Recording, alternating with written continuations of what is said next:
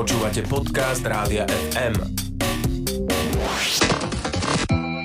Tech FM.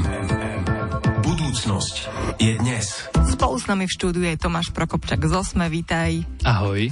Ahoj Tomáš, vítame ťa. Budeme sa rozprávať teraz o mozgoch našich predkov. Vraj eh, mali väčšie mozgy a vraj za to môže jedna taká, neviem či podstatná alebo nepodstatná vec, dostaneme sa k tomu. Tak povedzme si najprv, že čo sme tušili o vzniku um, nových génov.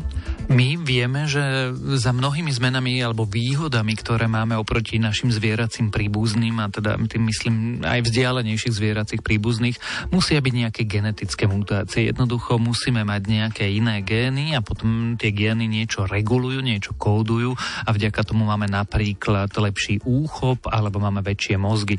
No to vieme. Problém bolo, že ako sa celé to deje. Jednak teda zistiť, ktoré sú tie gény, ktoré spôsobili, že my a makaky máme iné mozgy a, a potom a ako ten mechanizmus nastal a čo sa muselo stať, aby sa niečo, niečo zmenilo, niečo ako keby náhodne uh, vyjavilo až tak, že potom nám to dalo nejakú evolučnú výhodu a zdá sa, že vedci prišli s nejakým nápadom. No tak prezrať, čo teraz vedci zistili. Vedci zistili, ako takáto mutácia môže nastávať. Totižto my vieme, že nejaké nové gény musia vzniknúť, alebo nejaké staré gény musia regulovať niečo niečo nové alebo iným spôsobom, čo sa ukáže ako výhoda.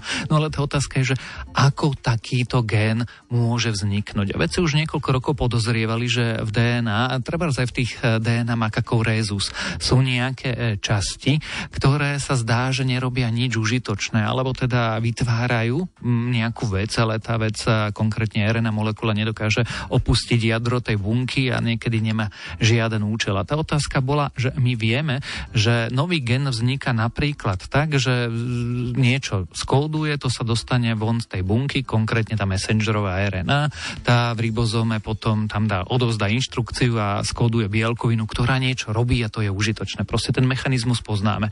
No ale vedcov dlho trápilo, že ten začiatok, ako sa stane z niečoho neužitočného, niečo, čo nedokáže opustiť jadro bunky, informácia, ktorá to jadro bunky dokáže opustiť a riadiť čosi. No a zdá sa, že možno na to narazili. Uh-huh, tak sa pozrime aj na to, že ako to veci zistili.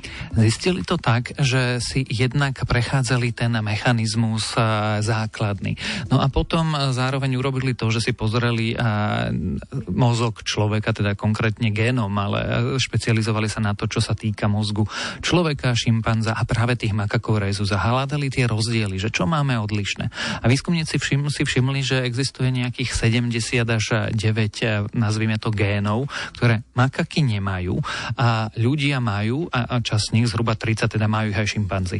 A to už bolo také dobré podozrenie, že aha, tak to môžu byť gény, ktoré majú niečo spoločné s vývojom našich väčších mozgov, alebo aspoň niektoré z nich. No a nakoniec to potom otestovali. Zobrali si bunky, bunkové kultúry a neskôr si zobrali drobné myšky a zisťovali, čo sa bude diať. Skús nám vysvetliť teda, ako ten mechanizmus funguje. Ten mechanizmus funguje tak, že my máme v DNA všeličo, čo mu poznáme, čo mu nepoznáme a to isté platí pre všetky zvieratá, ktoré sú takéto komplexné organizmy pre našich našich príbuzných zo zvieracieho sveta, opic, to tiež platí. No a my vieme, že, že proste v tom genome sú veci, ktoré nevieme, aký majú účel, alebo nemajú žiaden účel.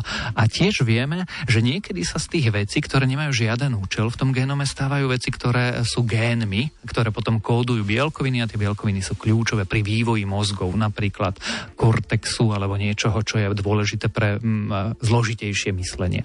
No a my sme vedeli, že to sa musí nejak zmeniť zmeniť, nejak zmutovať. A tí výskumníci mali podozrenie, že existuje jedna konkrétna mutácia, ktorá je veľmi kľúčová a môže sa týkať viacerých génov a keď sa táto mutácia odohrá, tak zrazu to, čo som tu hovoril pred chvíľkou, že to, čo nevedelo opustiť jadro bunky a odovzdávať inštrukcie celým tým fabrikám, ktoré máme v cytoplazme v našej bunke, zrazu dokáže to jadro opustiť, lebo tá RNA prestane byť taká lepkavá, obrovská, dokáže ako keby sa vcucnúť cez tú membránu a opustiť opustiť ju. No a potom sa z toho neužitočného niečoho stane to, čo nakoniec budeme volať gén. Ono je tam ešte niekoľko medzikrokov, ale e, na toto presne prišli Prišli na to, ktorú mutáciu, oni v skutočnosti sa zamerali na tú mutáciu, tu sledovali v tom génome a až vďaka tomu identifikovali 79 génov nových, alebo teda génov, ktoré makaky nemajú a my ľudia máme. No a, a vlastne keď toto celé popísali, tak už vedeli, že aha, vieme kam sa a ako sa máme pozerať. No a ako to overovali, na čom alebo na kom to overili? Keď mali tieto gény, tak najprv si ich pretriedili, tieto nové, alebo ten nový mechanizmus a potom zobrali bunkovú kultúru. V niektorej tej bunkovej kultúre, ono to sa volá, že organoid, ale ešte to nie je mozog, ale sú to bunky, ktoré by boli mozgové bunky. A v niektorých tie zmeny tých génov urobili, v niektorých neurobili, nezapli tie gény a potom sledovali ten rozdiel. A naozaj zistili, že pri týchto 79 mm, génoch, alebo pri tých génoch, ktoré tú mutáciu majú, tie mozgy sú väčšie. Normálne tie ako keby štruktúry z hluky buniek sú komplikovanejšie a väčšie. väčšie. A keďže sa im to pozdávalo, že to je asi možno na niečo prišli, tak potom zobrali myšky a niektoré myšky proste upravili tak, aby tieto mutácie mali a naozaj sa ukázalo, že tie myšky mali väčšie mozgy a nie len to, že mali väčšie mozgy, oni mali aj lepšie štruktúrované. A keď potom tie myšky robili testy v bludisku, tak sa ukázalo, že sú bystrejšie a majú lepšiu pamäť a lepšiu schopnosť orientovať sa a lepšiu schopnosť schopnosť vysporadúvať sa s novými situáciami. Uh-huh. A čo potom spravili s myšami teda?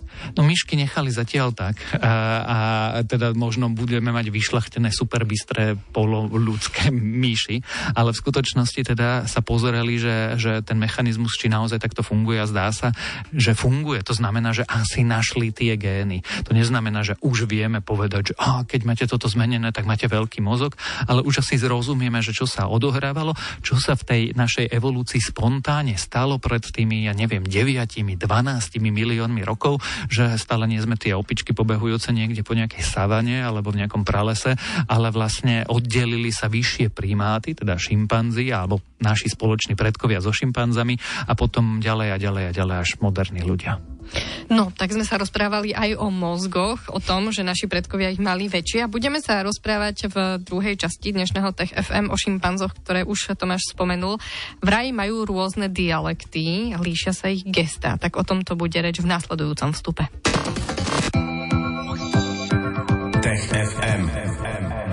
Ste naladení na Rádio FM a my pokračujeme v našej štvrtkovej rubrike Tech FM. Spolu s nami je tu stále Tomáš Prokopčak z Osme a teraz sa budeme rozprávať o šimpanzoch.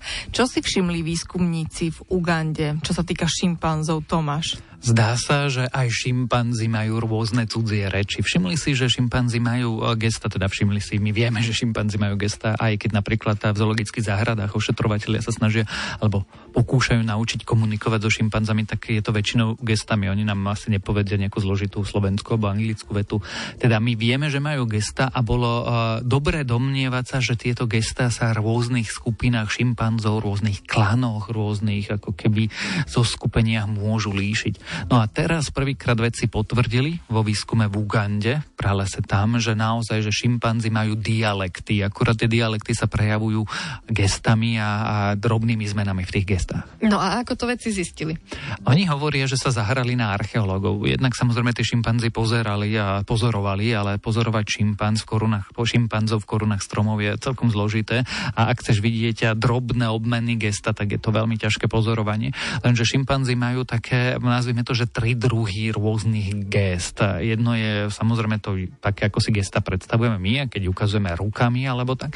Potom je nejaká séria alebo skupina gest, ktoré vlastne vychádzajú z toho, že sa navzájom dotýkajú a spôsob, akým kedy je, sa dotýkajú, niečo vždy znamená.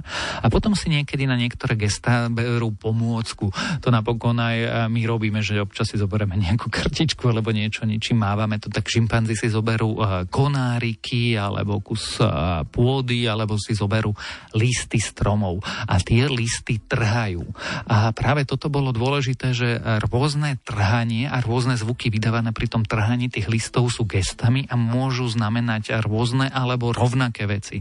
No a teda, aby som to skrátil celú túto obkľuku, tak tá archeológia spočívala v tom, že tí výskumníci eh, nasledovali tých šimpanzov a zbierali po nich tie listy a sledovali, ako a akým spôsobom budú natrhnuté. A potom spätne skladali, čo asi ten šimpanz s nimi robil a na základe toho prišli s hypotézou, že vlastne majú rôzne dialekty. Mm-hmm. Čiže mali také šimpanzie puzzle, že si skladali tie roztrhané listy a aj teda zistili, prišli na to, že čo to konkrétne gesto znamenalo a ako sa líšilo možno to trhanie listov? Zdá sa, že zistili, alebo teda uh, mne sa zdá, že zistili.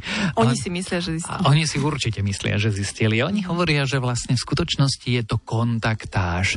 Ako, neviem, ako sa v Slovenčine povie, že pick-up line, keď chceš niekoho zbaliť, alebo chceš mať tú prvú vetu, ktoré mm-hmm. ako keby niekomu povieš. A oni si teda myslia, že pre tie šimpanzi to znamená takú túto kontaktnú vetu. Aj keď sa medzi ide za samicou, alebo samica za samcom, alebo sa stretnú, ako keby nie až také príbuzné známe jedince, alebo len chcú naštartovať konverzáciu. Mm-hmm. Takže vedci si myslia z toho správania sa, ktoré poznajú, že to sú také tie ako keby ahoj, ja som šimpanzi psilon, ako sa máš. Mm, čiže podľa toho, ako roztrháš list, tak podľa toho máš potom možno šancu v ďalšom vzťahu. Zaujímavé. A, alebo nemáš, no. Alebo nemáš. A prečo sú tie gesta pre šimpanzi také dôležité? Pre šimpanzi sú dôležité práve preto, že jednak nadvezujú kontakt s iným jedincom, ale zdá sa, že dokážu nadvezovať kontakt aj medzi skupinami.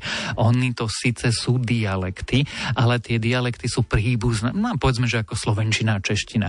A vedci dokázali odsledovať, že napríklad tá samice z jednej skupiny s mierne odlišným spôsobom toho gesta sa dokázali dorozumieť, aj keď prešli do druhej skupiny a, a potom sa naučiť to gesto tak, ako ho robia tie šimpanzi v tej skupine. Čiže v princípe sa naučili cudzí jazyk. Mm.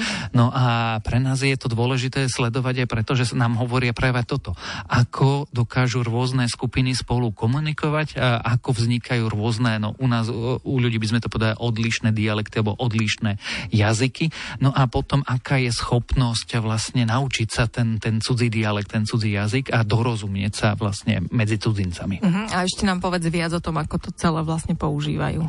Používajú to tak, že uh, niekedy to zaberie a niekedy to nezaberie. Uh-huh. Ale vlastne to gesto, to natrhnutie toho jazyka, ako keby uh, hovorí aj okrem toho, že ahoj, ako sa máš, mm-hmm. že nie som nepriateľský. Čiže vlastne ona je to kľúčová časť tej komunikácie, aby vôbec mohla prebehnúť.